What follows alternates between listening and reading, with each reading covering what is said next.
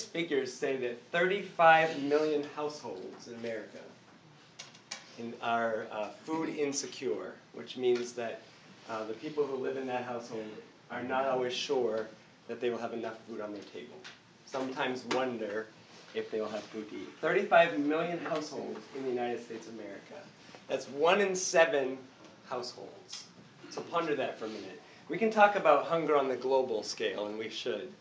But today we're going to focus more on hunger right here in our own country, generally considered to be the wealthiest country in the world.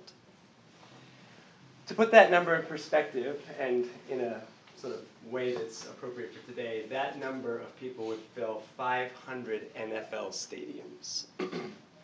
So kind of try to conjure in your mind what one NFL stadium looks like when it's full, and multiply that by 500.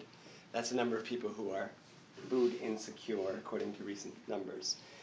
Since the Souper Bowl of Caring began in 1990 with one church youth group that decided on this Sunday of all the Sundays of the year to really focus on raising awareness about hunger and to invite the congregation to do something by bringing in non-perishable food, by donating money in a soup kettle. Since 1990, when that one church youth group had that inspired idea, more than $81 million has been collected, and participants are now from all 50 states.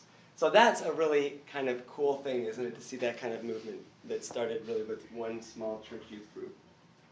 Last year, there were almost 12,000 different groups participating in the Souper Bowl of Caring in all 50 states.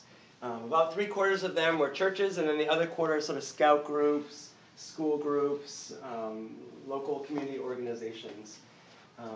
And last year, $5.2 million was collected, and 2,739,247 food items were collected on that one day.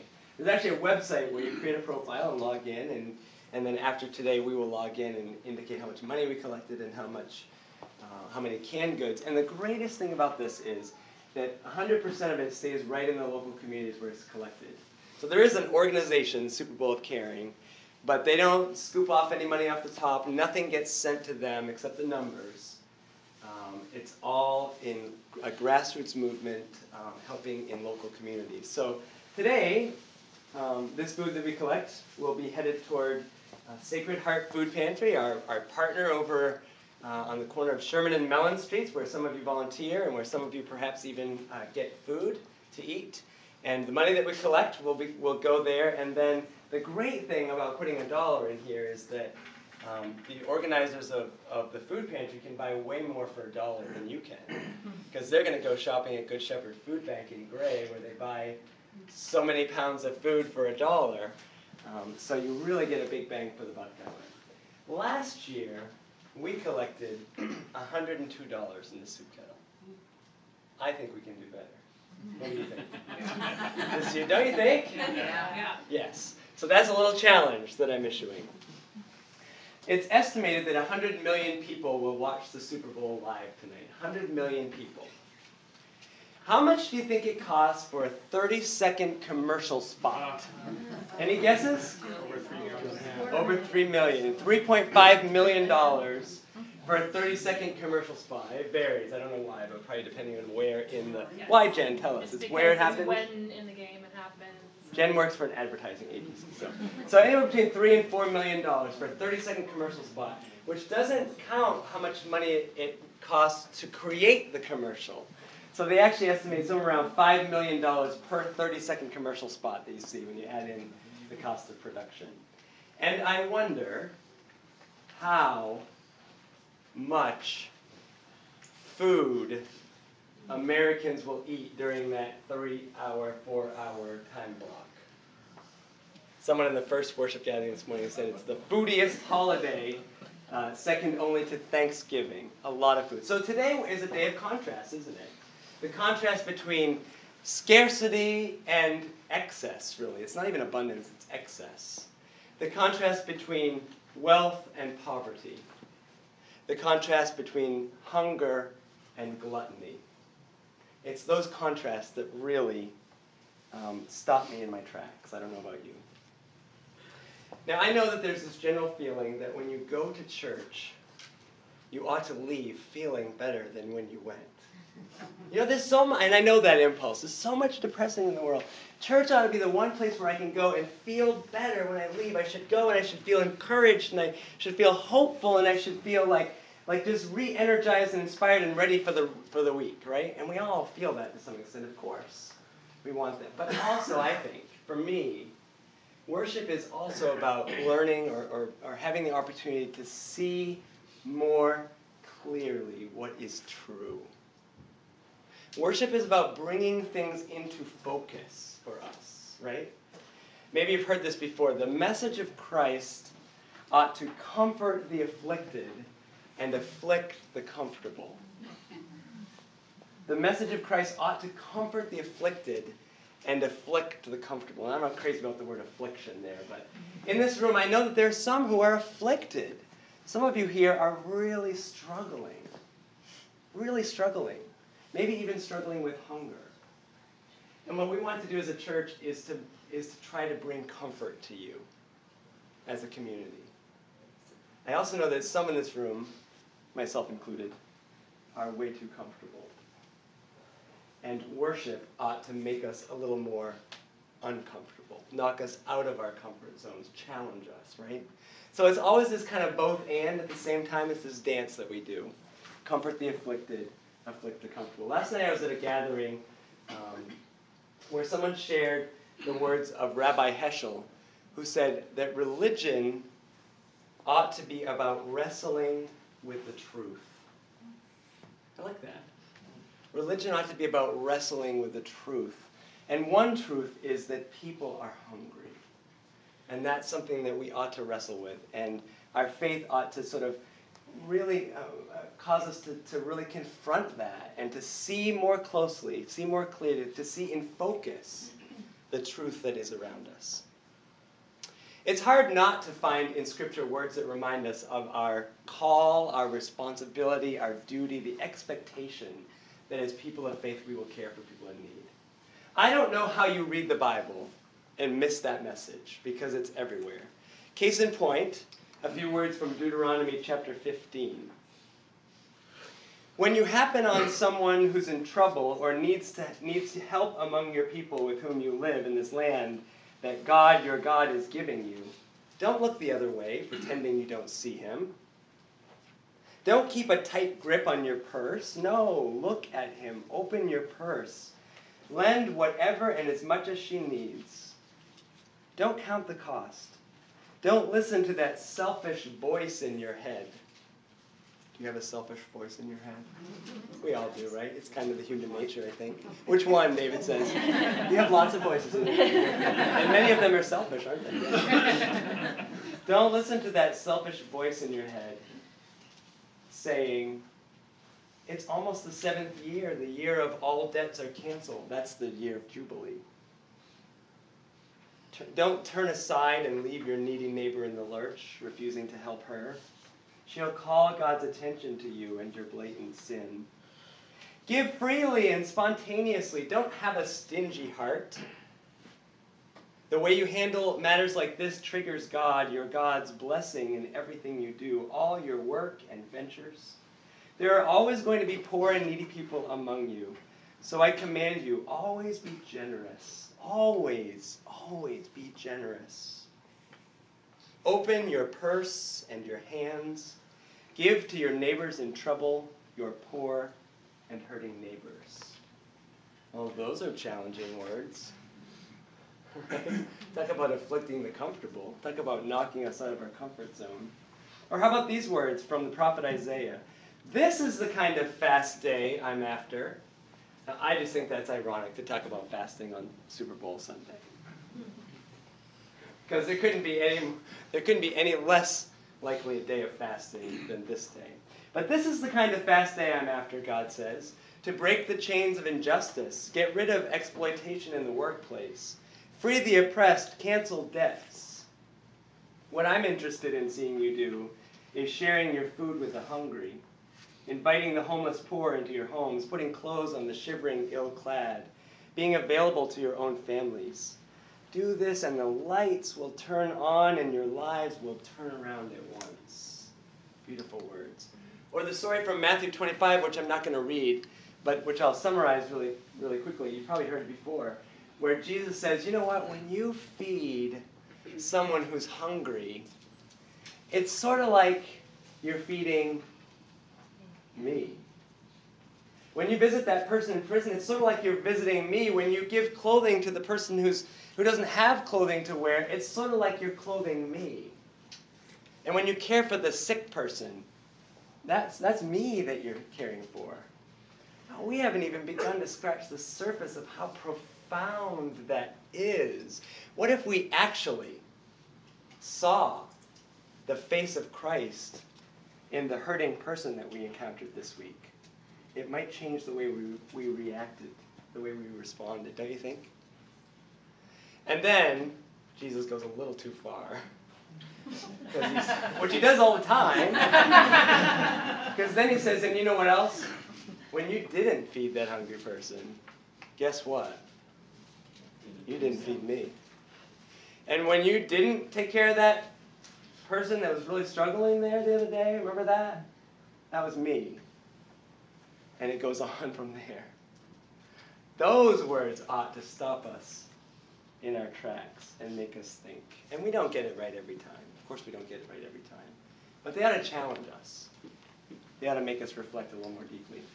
I've said it 1,000 times, I know, but Jesus talked more about money and possessions than any other topic in Scripture and recorded in the Gospels.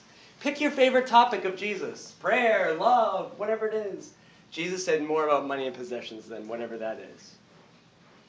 Because Jesus understood at this deep level that the way in which we handle our stuff, the stuff we have. Does anybody have stuff? The way you handle your stuff says everything about your relationship with God, your faith in God. That's the barometer of our faith. Talk about comforting the afflicting the comfortable, knocking us out of our comfort zone, causing us to self-reflect a little bit. You know, this sermon could be really short.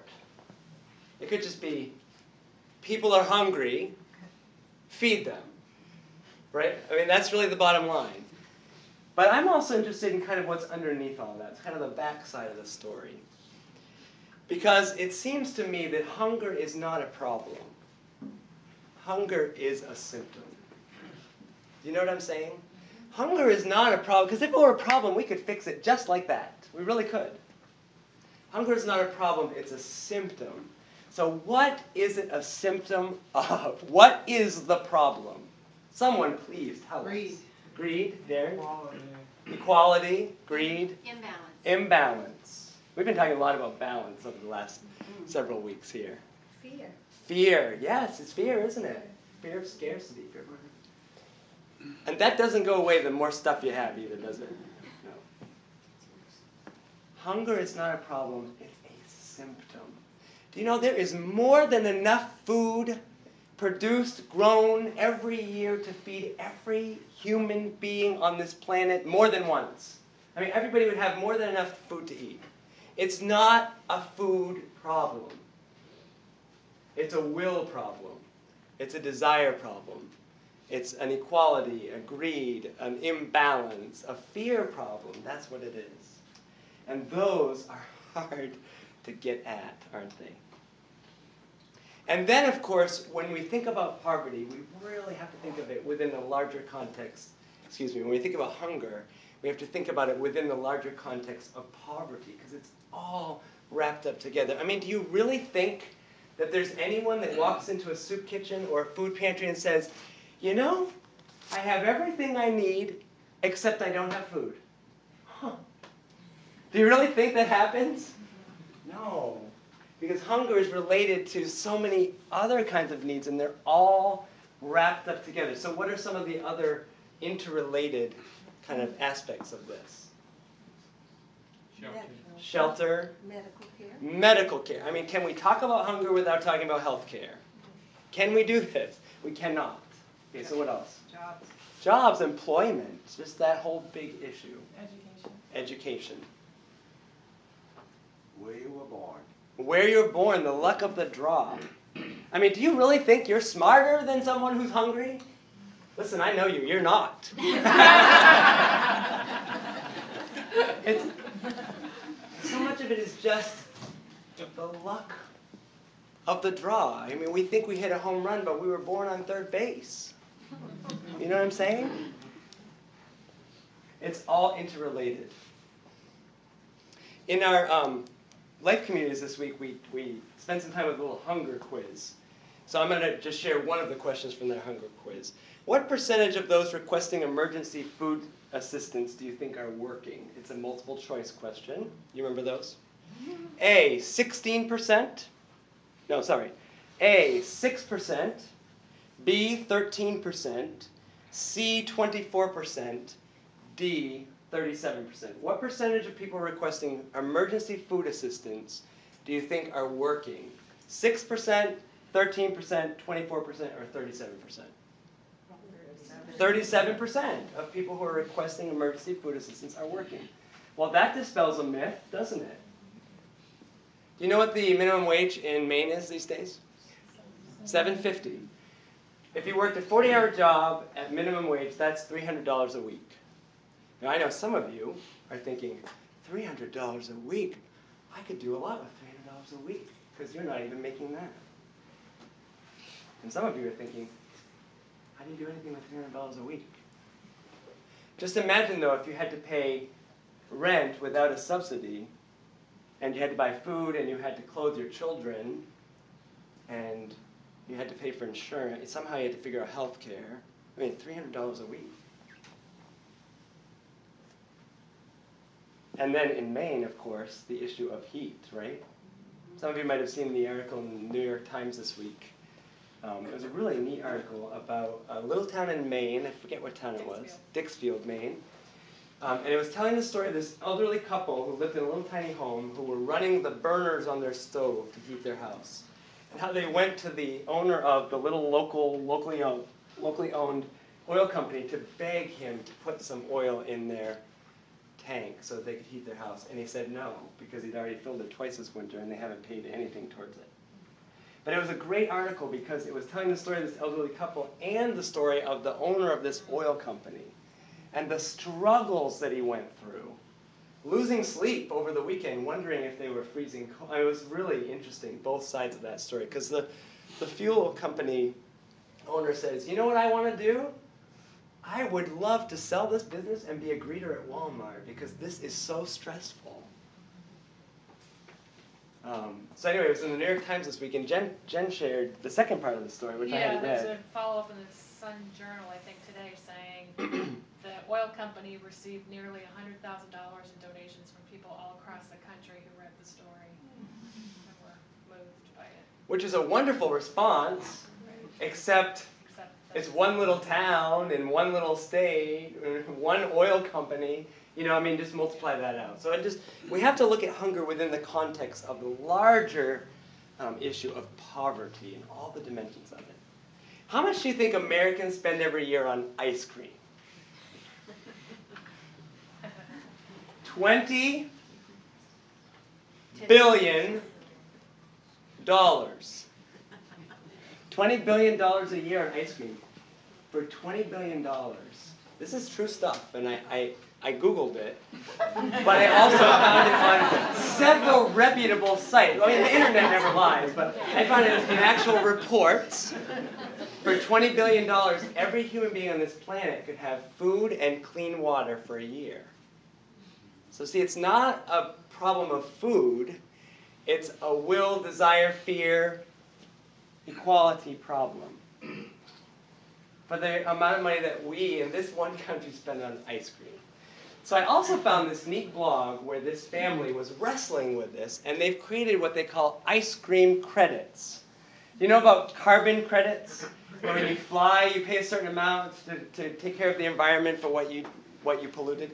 So this family spent some time and added up, estimated all the money they spend on ice cream per year. They actually had it itemized right out. Cold Stone Creamery, Dairy Queen, Klondike Bars, the whole bit. And they estimated that they spend, in their family, $75 a year on ice cream, which made me think they need to eat more ice cream. Scratching the surface. But think about it. So what they did was, every year they do this, and they make a donation of that amount of money to a particular hunger relief agency that they have chosen. This one happens to fight hunger in Africa. You could do whatever you wanted with it. And they take they match dollar for dollar their ice cream consumption. They don't stop eating ice cream. But they match dollar for dollar what they spend on ice cream with fighting hunger. Now that's pretty easy and fun, right? And it's also kind of eye-opening. And of course it could never work, because you could never get every American to do that. But it's the kind of creative thinking and awareness raising that could really have an impact. So you might consider ice cream credits as one thing to do. So what else can we do? Well, we are blessed to be partners with the Sacred Heart Food Pantry. And some of you volunteer there on Tuesday mornings. We need more volunteers. So if you have time on Tuesday mornings, it's a great way to serve. They're serving about 500 households a month to about 2,000 people in our neighborhood on average every month that are getting food. And that's only one of, I don't know, a dozen or more food pantries in Portland. And so the food that we've collected, the money that you're going to put in this kettle, right, when you come up for communion, is going to go to the Sacred Heart Food Pantry. Wow, we bounced ahead here a little bit. And that's one thing we can do. We serve community meals in this space. Every Tuesday, a free lunch. Every Thursday, a free dinner. Some of you have volunteered for those meals. This is a wonderful partnership with Wayside Food Programs. Some of you come here to receive meals. Some of you do both, and that's the best of all.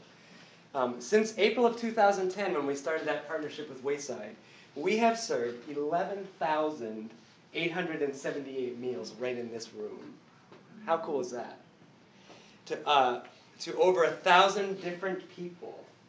Almost 12,000 meals to over 1,000 different people, and almost 1,000 different volunteers giving 4,539 hours of their time. We know this because Laura over there keeps the most amazing statistics. She could break that down for you in 27 different ways. Men, women, age groups, you name it. But that's pretty amazing, and that's something that we can celebrate. And the best thing of all is the relationships that are formed. This is not a soup kitchen where you're a face and a number. This is about building relationships. How did Jesus build relationships? He ate with people, right? And the people who come here are part of a community where people know each other. Lives are being shared together. And I think we don't even have a clue how profound that is, because hunger and isolation go together so closely. People who are isolated and have fear about that. And it's all interrelated. It's all interrelated. So Jen was sharing it. Do you want to share that story again about going to Clark Memorial this week? Sure. Yeah. I spoke to the United Methodist Women's Group at Clark Memorial United Methodist Church here in Portland, over in my neighborhood, yesterday morning about what we're doing here with meals, because a lot of the folks there had been involved with Wayside in the past, and then we had breakfast together. And over breakfast, I heard several of these ladies talking about how scary Grant Street and Sherman Street are, and how it used to be really it used to be a safe neighborhood back in the day, and now it's just really scary. And so I tried to gently use this as a teaching moment and said, what the difference that the meals have made for me is not about feeding people so much as seeing people not as those people, or those scary people, but as Bob and Frank and Jean and Becky and all and people, and getting to know them as individuals, and how it's, I know I'm not the only person who has changed my view of Portland, because I don't look at people as those scary people or those poor people. It's people, and it's people who I don't know yet, and I have an opportunity now, and it's really changed the way I think about Portland. And there were a few. Oh, they totally got what I was trying to say in a nice way. But yeah, relationships. But it's about relationships. In the end, though, it really can't just be about collecting food and money and feeding people and feeling good about ourselves, though, can it? It just can't be. It also has to be about changing systems that keep people hungry. It's not okay. It's not okay that people can work a full-time job and still not have enough food to feed their families. That is just not okay in this country. So it has to also be about changing systems, and that's the harder work, and it doesn't feel as good. But it also needs to be the work that we're about as a church. So, take a deep breath. There are so many questions and so few answers. Let's see if we join in this journey and we strive to see things in greater, sharper focus. We wrestle with the truth. That's what it means to be people of faith. It's not about quick fixes, but it is about growing in our understanding and trusting that God is in the midst of it. I mean, Jesus fed 5,000 people with 5 loaves of bread and 2 fish. Okay, for God all things are possible, but we have to find the will as well. So here's what we're going to do. We're going to distribute some food. And what I want is for everyone to have an item of food that you're going to hold on to and pray for the person who will receive it. Okay, you won't ever know who that is. But what I want to do is foster a little tiny bit of a deeper connection between the food and the people. Some of you here are receiving that food. So, but you might not receive this. Pray for the person who will receive it. So I'm going to need some help. 4 or 5 people come up and just start grabbing some food and just start passing it out. If you don't like the food you got, just pass it around. Okay? Somebody, a few people come up and help until everybody has an item of food.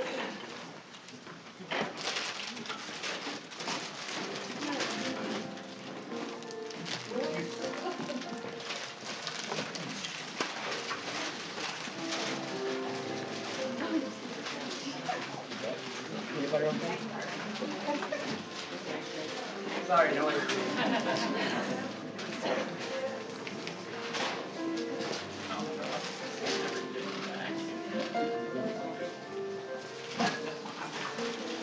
Isn't this fun? Who needs something? This is fun. Isn't this fun?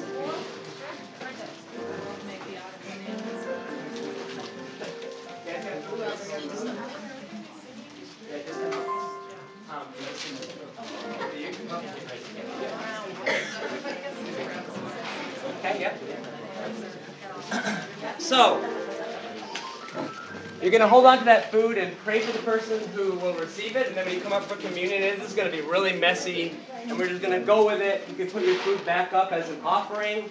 You can put your money in the soup kettle, more than $102, remember that? That's what we're shooting for. And my prayer is that you may come to see that religion at its best is about wrestling with the truth.